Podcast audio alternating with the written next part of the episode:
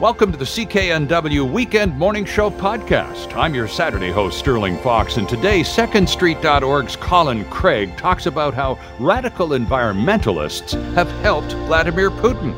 Robert Huish has done extensive homework on why Putin and Russia are mostly protected from sanctions. Canada's food professor, Sylvain Charlebois, notes Russia's invasion of Ukraine, the breadbasket of Europe, is everyone's problem. And Adrian Scovill of the BC Automotive Retailers Association applauds the BC government decision to remove the PST on zero emission vehicles. So let's get started. If you're appalled by Vladimir Putin's actions in Ukraine, consider how radical environmentalists in Canada helped enable the dictator. That is the opening sentence to an article we saw in Postmedia newspapers across the country a couple of days ago, penned by Colin Craig. Mr. Craig is the president of the Canadian think tank secondstreet.org and joins us this morning to talk to us about this article he published nationally a couple of days ago. Mr. Craig, Colin, good morning, sir, and welcome. Well, thanks for having me. It's good to have you with us, Colin. Flesh this one out. I read the opening sentence as you wrote it uh, in terms of how radical environmentalists in Canada have and helped to enable Putin. And you go on to say that Russia is the third largest producer of oil in the world and the second largest producer of nat- natural gas. Canada is the fourth largest producer of both oil and natural gas in the world. We play on the same field. We do absolutely, and I think that's uh, one of the big questions for the world: is where do you want to buy your oil and gas? Do you want to buy it from Russia, which is going to take the profits and uh, do things like uh, invade Ukraine, pay for rockets and tanks, or do you want to buy the oil and gas products from Canada, which we know Canada has a great reputation for humanitarian aid around the world? We help out developed nations. We take those uh, t- uh, tax dollars and royalties from selling oil and gas. We provide things like health and education in Canada. Mm-hmm. So I, I think we need a more realistic discussion about oil and gas development in Canada because for too long people have just kind of poo-pooed this notion that uh, not producing it here doesn't have an effect on the world stage. It absolutely does. Europe is heavily dependent on oil and gas from Russia. And that's not changing anytime soon. We need to be realistic about this. Whether someone doesn't want to use oil and gas or not, it, it doesn't matter. The world is going to keep using it for decades. So we have to say, you know, do we want to buy it, want the world to buy it from countries like Canada or depend on countries like Russia? And I think the choice is pretty clear. Right. So now, uh, uh, again, back to the to the the point of your article, which uh, clearly got a lot of people's attention the other day, and you're you're definitely not alone in this this uh, school of thought. Uh, talk to us about the enabling, the the connect the radical environmentalists, the Canadian greenies, to Vladimir Putin. It's a bit of a stretch, especially as they see it, but go for it, Colin. Well, we just have to think about it. Every time someone proposes a pipeline project in Canada or LNG in BC and other oil and gas products, the environmental movement is there. They're protesting, they're blockading, they're doing all these things to obstruct development. And I don't think for a second that they thought, "Hey, let's let's block this and help Putin." I, I don't think that's been the intention. Right. Right. But that that's been the end result. And so this is why I say, you know, we need to be a little bit more realistic and practical. Whether people like it or not, the world is going to keep using oil and gas for decades. So we got to say, like, well, what can we do to help the world wean itself off of depending on countries like Russia? And I think there's a solution that moderate environmentalists can get behind, uh, as well as certainly people in oil and gas, and that is to start approving more oil and gas production in Canada so that the world buys more products from us. But at the same time, governments could take the, the billions of dollars that they would get in corporate tax revenue uh, and and start to use that to pay for emissions reductions to help pay to reduce emissions. And there's lots of different ways they, they can do that. One is to support the the budding carbon tech sector that's happening in Canada, where people mm-hmm. are taking CO2 and they're turning it into useful products like additives for concretes, materials that you can uh, use for making carbon nanofibers to make things like bicycle frames, uh, badminton rackets, those types of things. So I, I think there's lots of ways that we could take those those tax dollars and use them to reduce emissions and put it towards good, so the world can make that decision. Do we want to buy oil from, from Putin's Russia and he's going to use it to do things like attack Ukraine? Or buy it from a country like Canada where they're going to take the tax revenues from it and they're going to use it to try to help reduce emissions around the world? I, I think that choice would be pretty easy for most countries.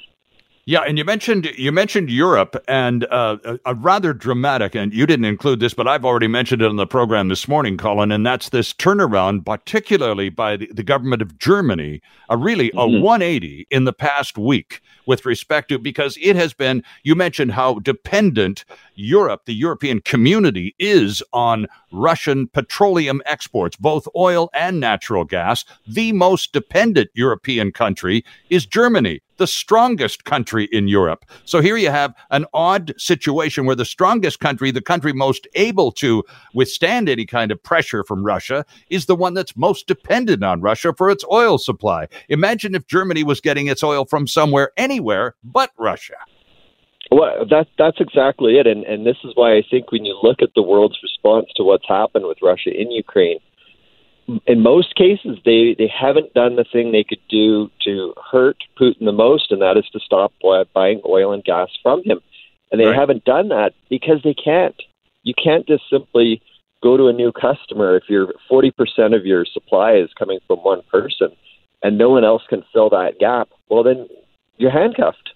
So, this is why I think we need to start thinking about this as soon as possible because these, these new projects take a while to come on, on stream, but we need to be thinking about what can we do that's practical and realistic? How do we address the climate change issue while at the same time understanding this realistic reality that the world's going to keep buying this resource? And I, you know, I just put forward an idea. I think it has a lot of legs, and it uh, it could help uh, appease uh, both groups, the moderate environmentalists as well as uh, certainly people in industry who could, who could benefit from. Uh, well, this, you, uh, you mentioned moderate environmentalists. Uh, the Environment Minister of Canada is not a moderate environmentalist. He is a former president of Greenpeace and uh, is very determined to, as much as possible, keep it in the ground. That's his school of thought. Now, his boss, on the other hand, uh, uh, all about climate change. I wonder, however, as the prime minister now goes to Europe to meet with allies and talk about the realities that Putin has forced everyone uh, in the world to have conversations about. I wonder if you sense, Colin, any mm-hmm. rethinking at all from the government of Canada with respect to its policies about development or at least the continuation of oil production in this country? I, I haven't seen it yet. Um, but at the same time, I, I think that how, how could you not? I mean, it, it's abundantly clear what Putin is doing with all these dollars that he's getting from selling oil and gas. So sure. everyone needs to be having this this uh, realistic, frank conversation about, hey, can we afford to keep buying from him? And let's assume a, a best case scenario. Let's assume that Putin today magically decides he's going to pull all his troops out of uh, Ukraine and sign a peace deal a year from now, five years from now, do we still want to be in the same position where we're buying oil and gas from this radical? Mm-hmm. And I think most countries would say, no, no, we, we can't trust this man and this regime going forward. We need to start planning today to figure out who could be an alternative energy supplier. And as mentioned right at the top, we are awash in oil and gas in this country. We could be the ones that are filling that gap and producing ethical oil and gas. And like I say, I mean, all the projections are showing that oil and gas is not going away anytime soon. It's going to be part of the energy mix for decades to come. Sure. And I think we need to acknowledge that and say, okay, so what can we do to to uh, you know make sure that we're doing it and producing it in an ethical way, in a way that can even help the environment. Colin, you're in Alberta. Alberta government uh, commissioned uh, an inquiry into the uh, activities behind uh, those who oppose oil and gas development and the continuation of uh, petroleum pr- production in in Alberta specifically. Uh, the mm-hmm. report found that there were influences and funding influences from abroad. I wonder, as you dug into the findings of this commission, were you able to connect any funding from Russia dots? You know, I haven't seen that. And what, what I've actually found interesting is I, I dug into this a little bit more, and, and what I found was that the United States, both Democrats, uh, Hillary Clinton for one, as well as Republicans, have raised concerns about Russia funding environmental groups in the United States to oppose development there of uh, fracking and, and, other oil and gas uh, activities. It's happened in the United States. In Europe, the former Secretary General of the uh, of NATO has also raised concerns about Russia funding environmentalist groups in uh, Europe. So mm-hmm. I didn't realize that that was going on in other countries. I thought it was sort of uh, more focused on Canada, but this is a concern. Is that you know Russia's a smart player, and they realize that in a democratic country you can fund opponents of oil and gas products or pro- uh, projects, and then uh, you're taking out your competition. So he's you know he's uh, mopped up on the world stage. His country is doing quite well when it comes to uh, supplying oil and gas that uh, the world's buying. And you know, like I say, it's clear we know what he's doing with the money. He's buying rockets, he's buying tanks, he's paying for right. soldiers to march into Ukraine. And uh, you know, obviously, it's it's pretty appalling what we're seeing on the world stage right right now. And this is one of the the end results of uh, Canada's uh, energy policy. And I think we'd be wise as a nation to uh, rethink uh, the direction we've gone in. Yeah, great to have you with us this morning. And Colin, uh, just as a final question, uh, because you, you published this article and I commend it to our, our uh, listeners this morning. It's a good read and a quick one. Are you even remotely optimistic that Canada can find its way through all of this to be a responsible uh, supplier of petroleum products to the world? Uh, yes, in fact, I think we already are. You know, we've talked to people that have worked in the industry all over the world, and they will tell you that Canada is the top producer right now when it comes to the environmental standards in this country. I think we could even grow that so that we become the dominant producer globally that is doing it, continues to do it in an ethical manner. And uh, you know that the first way that we can get there is to by by talking about it. So I, I'm really glad that you're having this conversation, and hopefully it sparks a dialogue in Canada.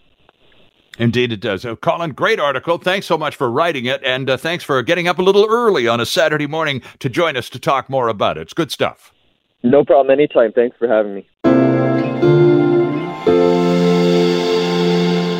Uh, and to that end, we turn to our next guest, who wrote the following When President Joe Biden released the first wave of sanctions on Russia, he vowed to make Vladimir Putin a pariah on the international stage for his action against Ukraine.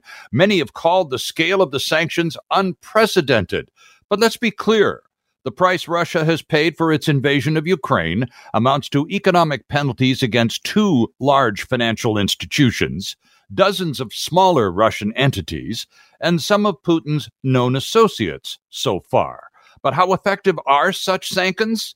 Sanctions, rather, the simple answer is not very. The author of this piece, which is entitled Why Russia is Mostly Protected from Sanctions, is Dr. Robert Huish. He is a professor at International Development Studies and joins us from Dalhousie University in Halifax. Dr. Huish, good morning, sir. Welcome to the program. Yeah, good morning. Happy to be here. Well, it's good to have you with us. Uh, this is an interesting article. Uh, we've heard a lot about how Putin has anticipated well in advance the sanctions that were likely to be imposed upon him following this unprecedented aggression. So, how immune has he made himself personally, to say nothing of his war machine, from the sanctions that are being leveled at him more and more every day? Well, that's a great question, and those are the two areas that sanctions should always be focused on: the who's leading the aggression and how do they actually execute it. So, uh, on those two points, in this moment, despite the fact that sanctions have increased quite a bit, mm-hmm. even in the last week than what it was two weeks ago, uh, when the original aggression in, in the Donbass area uh, warranted a very gentle slap on the wrist from the U.S. government. What we're seeing now is a more uh, globally connected sanctions force against Russia, but there's still a lot of holes to it. And so here's a few of them. Uh, in particular, the uh, the the U.S.-led sanctions on Russia. We're saying that you know there's going to be no more financial transactions permitted between the U.S., Canada's followed suit, the EU as well, and Britain, mm-hmm. uh, and that, so there's just no more trading. But there are loopholes in there. So, for example, in the U.S. case, if there's uh, uh, business matters that need to be resolved, you have a 30-day window. So they really don't hit hard and home until the around March 17th. And on top of that, if someone does violate a sanction, well, now it's up to that government, the U.S. government, Canadian government, to go out, find it, prove the case, and then bring it towards some sort of uh, a body that can actually impose penalty upon upon the characters involved. So it allows for the the avoidance or the, the continuation of funds to, to go ahead before the uh, you know before the crime actually occurs. So that's the one problem with it. And the other thing is that since 2014, uh, Russia had quite a bit of U.S. cash and U.S. Treasury debt. So the, the Treasury bill that other countries buy to basically service the debt of the U.S. Well, right. in 2014, Russia owned $100 billion of U.S. Treasury debt. Today, it's down to about $2.5 billion. And by comparison, Colombia uh, in South America, they have $33 billion. So, what Russia's been doing for the past 10 years is slowly moving itself away from dependency on the dollar to trade with military partners like India, economic partners like China. Uh, tw- 10 years ago, most of that trade were in U.S. dollars, and now almost none of it is. So there's a back way to get these the, these markets still available to to Russia, and especially to the military. And as for Mr. Putin, where his personal wealth and the wealth of right. his top lieutenants are, they're overseas. And particularly, as we've been doing more research on this in the past couple of weeks, we're finding some real big nest eggs of where the the top uh, oligarchs in Russia are keeping their stuff, and namely, it's the British Virgin Islands, mm-hmm. Cyprus, Malta, Jersey, Isle of Man. All of these offshore tax havens that we were very critical about in 2018, 2019 are the exact same locations that the Russian oligarchs are using to hide their wealth, continue to finance their way of life, and it's a way of life that Mr. Putin's governance encourages. Right. I wonder, Robert, uh, if, just as an aside, how much uh, the the efforts of the Russian government to immunize themselves from global sanctions can be undermined by the Russian people themselves. We see long lineups of it, Russian citizens outside ATMs and banks. They just want to get their cash while the banks or the ATM still has some some cash in the machine uh, uh, available. Uh, as as fewer Russians are able to access their own money and support their own lifestyle or just deal with the basics of life, um, that is going to create pressure internally that yeah. ultimately may have more effect than the external sanctions. What do you think about that? I think you're on the right track with this. I mean, just just think about uh, what's going on in terms of the latest round of sanctions that did target the two major banks in Russia that held what's remaining of right. their of their U.S. cash. So as a result of that, the ruble has just collapsed uh, mm. on Western markets, which means when the currency goes down, everything goes up uh, as we're hearing, you know, in Vancouver, the high prices of fuel in the city are are making people really hurt. Well, imagine two bucks going this morning, four, Robert. Exactly. Imagine if it was six bucks uh, yeah. a liter, right? And that's not going to be out of the question for Russian people. And when you start imposing sanctions that hit people on the dinner plate, that make energy and transportation, all all all of these things, and even access to medicines more difficult, that is going to cause a lot of tension. But the problem is, when we look at it historically, and I'm thinking towards North Korea, Venezuela, and even Cuba, when sanctions are imposed on a target like that, and, it, and people begin to suffer, they don't always turn against the leader. They can sometimes turn against the the people who are issuing the sanctions to say, True. what were we doing wrong? We don't agree yep. with this guy, and now my grocery bill gets more expensive. So what needs to happen here is to think about ways that sanctions can actually hit Putin in his wallet rather than the Russian people in their dinner plate. And I think if that's done well, the argument that can follow it is to say, look at these guys who are flying around on private 787s, heading to Dubai. They're going to the to the Caribbean to move their assets around. This is ultimately public money in Russia that's mm-hmm. been taken from Russian people and put in the hands of oligarchs. And and that's the suffering. That's the problem of the inequality. And if uh, that message can tie into it too, I do believe that people in Russia don't fully agree with what Mr. Putin is doing, and if they realize just how how much wealth has been robbed of them, and for this this this project of, of insanity that Mr. Putin is doing in the Ukraine right now, put that together, and you you will spark Russian resistance. No question about it. I commend uh, my listeners to your article at theconversation.com, Dr. Huish. It's called Ukraine Conflict Why Russia is Mostly Protected from Sanctions. It's a great read, and especially on this weekend when our prime minister is heading to Europe to gather with allies and talk about an even greater degree of sanctions. Dr. Robert Huish in uh, Halifax, thanks so much for doing this with this morning, sir. It's great to have you on the show. My pleasure. I look forward to our next conversation. Thank you.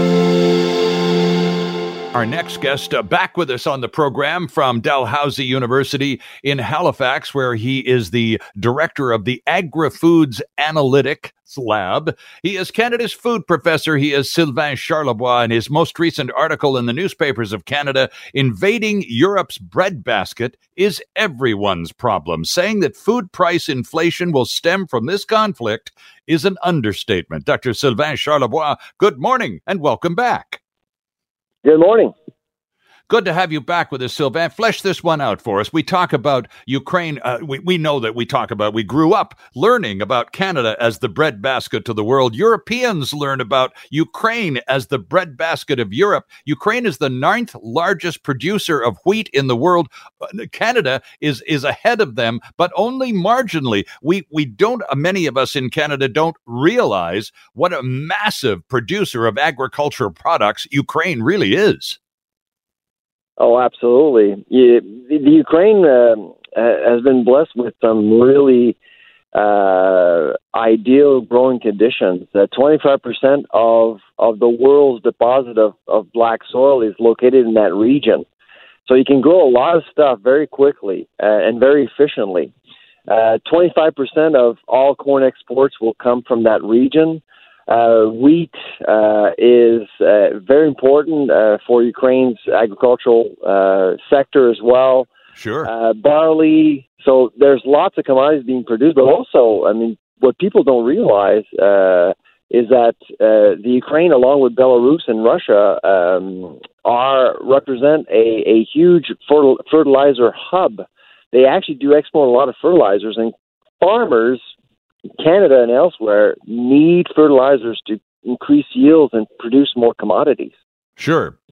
Would this not, though, be a bonus of, of some bizarre sorts for the Canadian potash industry, given that we are an enormous producer of that fertilizer? Well, one would think that, uh, but uh, there's a lot of uncertainty in the air right now uh, when it comes to what's going on well, right here in our own backyard, uh, if you look at uh, the stock price of some companies like Mosaic and and uh, and Nutrien, they're way up. I mean, because we are expecting those companies to do very well in light of what's going on in the Ukraine. Sure. However, however, that that sector is known to be very greedy. Uh, they tend to manage supplies. Uh, Tom Vilsack, the uh, Secretary of Agriculture in the U.S., actually early on in the conflict did actually notify fertilizer companies not to be greedy because they are known to have been greedy historically. So that's one problem. The other problem that we're facing right now, to be honest, is a potential strike at CP. March 16th could actually see uh, we could actually see a strike affecting uh, Canadian Pacific, which could actually halt shipment of mm-hmm. fertilizers mm-hmm. and grains in the West, uh, which is really problematic. And, and speaking of halted shipments, uh, Sylvain, it's also important to note that most Ukrainian agricultural products that are exported to the world are done so by sea. And my and my yep. understanding of this is that uh, shipments to and from Ukraine are being blocked by Turkey and other countries. So that area or that access of supply is essentially cut off. Is that your understanding as well?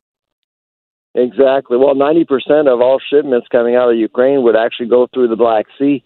And, and right now it's being blocked. Uh, so, a big problem for uh, obviously the Middle East.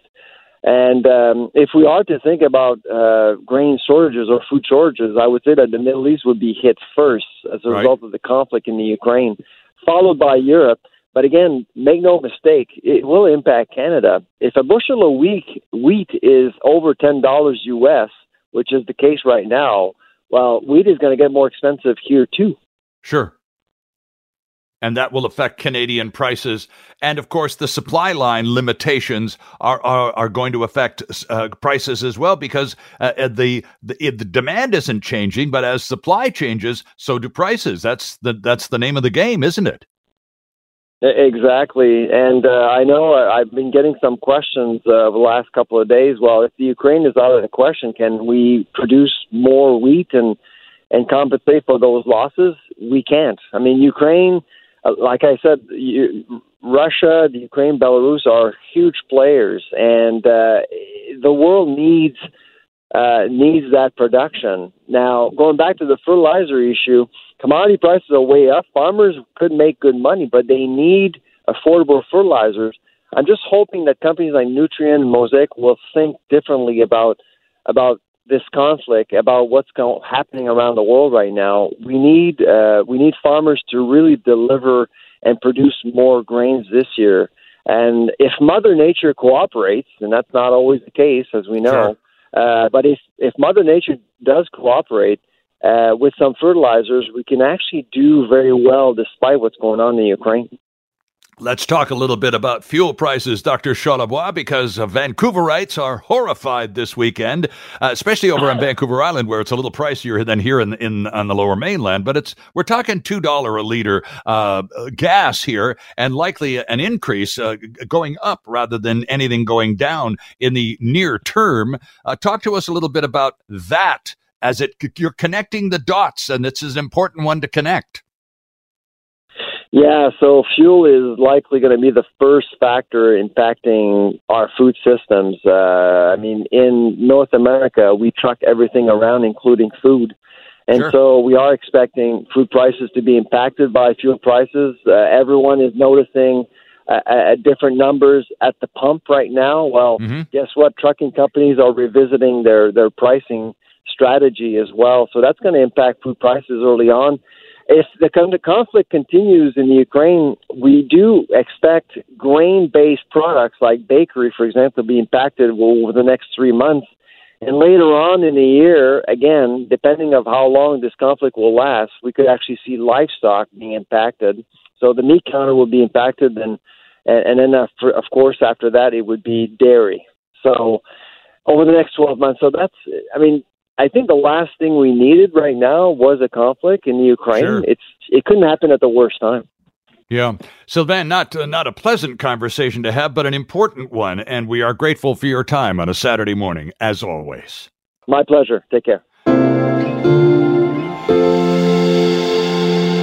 It is a, a, weekend of $2 a liter gas for a lot of British Columbians experiencing this for the first time. First time I experienced $2 a liter gas was about 20 years ago when I first went to Europe and rented a car and went, oh my gosh. Suddenly, we've cut, reality has caught up to us here in North America. And as a result, I would think this weekend, especially here in British Columbia, more drivers than ever before are at least considering the possibility of an electric or zero emission vehicles. Our next guest is part of a team that has been pressuring the BC government for years to eliminate provincial sales tax on zero emission vehicles. And darn it, if the BC government didn't oblige them in their budget just a few days ago. Adrian Scoble is back with us. Mr. Scoble is president and CEO of the Automotive Retailers Association of British Columbia. Adrian, good morning. Welcome back. Hello, good morning. How are you, Sterling? I'm very well, thank you, Adrian. This must have been welcome news. Not certainly one of the biggest items in the budget with deficits and other priorities, but it did sort of jump off the page at us. Uh, uh, and again, this is something you've been lobbying for quite a while. Give us the backstory in terms of the involvement of the automotive retailers. Well, we've been, as you mentioned, we've been talking to government actually about uh, the full life cycle of electric vehicles for quite some time. Um, obviously, it's the way of the future, and government is seriously behind it. Um, I would I would say that we've been talking to them versus pressuring them. Um, they, to put a finer point on it, they're they're actually looking for industry feedback and you know how to get the product adoption um, increased. And they began with um, rebates on new vehicles. Sure. Um, but then, of course, once you've got them into the pipeline, now what happens? So you that's when it became um, obvious that government needed to turn its attention to used electric vehicles, pre-owned electric vehicles. And, Indeed, um, and mm-hmm, yeah, and we they they've been asking us actually. It was uh, you know they we spoke with Minister Ralston originally, and his ministry spoke back to us, and they've been trying to figure out. It's not as easy as it appears on the surface to actually get the right program in place that doesn't have the wrong kind of sort of loopholes built into it. Indeed. Well, the, the official line is, and I'm reading now from your website, effective February 23rd, the purchase or lease of used zero emission vehicles is exempt from provincial sales tax. And the exemption is in effect until 2027. This is a five year exemption window, Adrian. Yes, it is. And, and we're really pleased by that. Um, I think government's gone a, a, a little beyond our, our our expectation even. Um, we thought we might be able to get it for a couple of years and run as an experiment and give it a, you know, then sort of reassess. But they've actually sort of gone all in. But they've done their research. They know what they're doing. I, I would have to tell you, they, they've been very serious about making sure that this program is going to work and that it was applicable. It, we, they wanted something very easy to, to do rather than, you know, having to go through a lot of paperwork or maybe have to get your money refunded uh, versus uh, you know a discount to, at point of sale, if you will. Um, sure. So that's well, where the, uh, the, this idea for making it actually a PST rebate uh, came into effect. Let's dive into the nuts and bolts of the of the budget uh, uh, item here. What zero emission vehicles qualify as used, for example, under this exemption? Well, there are some uh, some. Uh, I, I, was going to use the word restriction, but that's actually true. It, it's it's very wide open. First of all, battery electric vehicles, um, and then they've also included hydrogen fuel cells. So to say it's um, it is zero emission vehicles uh, versus just electric vehicles, right? And sure. it also uh, it it includes the plug-in hybrid electric vehicles. Um, so the there are electric there, there, are hybrid vehicles, for instance, that don't plug in to recharge. They only generate their own uh, mm-hmm. source of, uh, of recharging. Um, so those are not a part of the program. But all electric vehicles, hydrogen fuel cells, and plug-in hybrid are eligible. Now there there's a further restriction um, on uh, it, it, needs to have if it's a private sale over six thousand kilometers on the odometer to qualify um, so, as used. Yes, if it's right. out of the used market. If, it, if you're getting it from a, a used dealer, um, that is a different. Uh, there's a different restriction on that, but but it's more open. So um, yeah, it's a very good and comprehensive um, program. Okay, so now when will the exemption be provided? Once you, you you look at the car, you do the test drive, and you go, okay, we agree on this price, and there's no tax. So wh- when does the no tax aspect kick in? At the point of sale, or at the point of uh, registering or getting your license plate? Where does that happen? Well, buying through a, a licensed motor dealer, you'll be it'll be instantaneous. It'll be at, okay. at, at the point of sale so obviously, if you buy privately, you you don't pay sales tax to the person you're buying it from. That would be at, at when you go to register your vehicle. Sure. Um, but the the best thing I would really say with a zero emission vehicle, if I was looking, I would be dealing with a licensed motor dealer, a, a licensed used car dealer. By the way, all used car dealers um, are licensed in British Columbia under the VSA. Um, okay. Uh, so that, that, that would be my strong advice. Um, you, you, really do want to go through someone who knows what they're doing and uh, you know has the right information for you. And if you go onto our, we, we've got two websites. I think you're familiar with the ARA.bc.ca. Right. There's also a site evfriendly.ca. Um, and that one is very specific to lots of information about EVs and how to make choices and which ones to to look at. One of the um, other things that, of course, this this increased uh, level of inclusion of zero emission vehicles in the mix, Adrian, is going to be. And you and I have talked about this before, and we're we're moving off the budget to something else a little a little further away, but not very far. Uh, and that's the notion of having skilled technicians available to service all of these new vehicles, whether they're bought new or uh, tax exempt as a used vehicle or whatever. They are a different type of vehicle requiring a different type of training for those who work on them. And again, the Automotive Retailers Association has been leaning on the BC government for supervised training programs for all of those skills. And uh, recently, again, uh, the government has come through with uh, announcement of skills red seal programs for people like uh, uh, ZEV uh, mechanics, correct? Correct. They they are, and um, the colleges and in educational institutions are are working now, um, introducing programs to teach these properly. And now, recently, the the they're looking at skilled trade uh, certification. We're looking at it now with with government, and it's going to take a little while to get all of the curriculum in place and make sure that, that everything is there. So the the um, Industry Training Authority, the ITA, uh, will be the governing body for that. And the government recently announced and they put into place um, a body within that group of oversight. So they will have people who are able to track who is and isn't qualified uh, to service vehicles and also um, to be able to make sure that they are. Basically, you won't be able to operate unless you're properly trained. Right. Uh, so we're just now seeing those first shops coming online. Um, Precision Auto out here in, in Langley is uh, one of the first that I, and they're actually building a new facility, um, which will have the skilled labor in there to deal with electric vehicles. There'll be many more. This is just the thin end of the wedge we're seeing coming now. But and you got to start somewhere, and you got to do it right, right from the get go. And it's taken a while, but it's starting to happen, isn't it? It is, and you you know you really nailed it, Sterling. That that is exactly it. It's um, I you know, personally, I, I would love to make a, wave a magic wand in it. You know, everything's in place and the infrastructure's in there, and tomorrow morning you wake up and there it is. But um, it needs to be done right. Um, we need to make sure that those things are thought through and thought through carefully. And it's more complex than it appears on the surface. Um, but I would say that uh, this government seems very serious about um, uh, low carbon emission and reducing our carbon footprint through uh, vehicles, and and uh, they're putting everything in place to make sure it's going to happen, all the way from, as you suggest, um, you know, uh, selling the vehicles to towing the vehicles to collision repair and mechanical repair, um, mm-hmm. all the way to the recycling. That's the the big topic now, in, in uh, that we're talking to government about is. Um, controlling the recycling of batteries and, and the EV vehicles. There's, there's some big questions to be answered there. No question about it. Keep up the good work, Adrian. Now, you mentioned a couple of websites, uh, and if people want to learn more, for example, about the PST exemption on used zero emission vehicles, I'm on your website, ara.bc.ca, but you mentioned another one as well. What was that? It's very simple to remember EV friendly.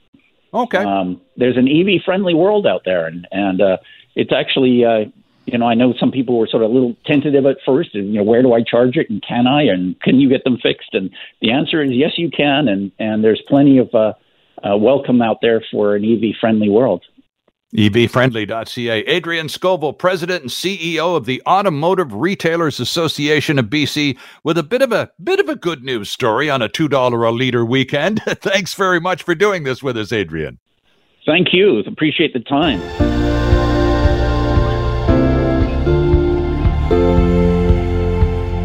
Thanks for listening. Don't forget to subscribe wherever you get your podcasts or listen to us live 6 to 9 weekend mornings. I'm Sterling Faux. Have a great week.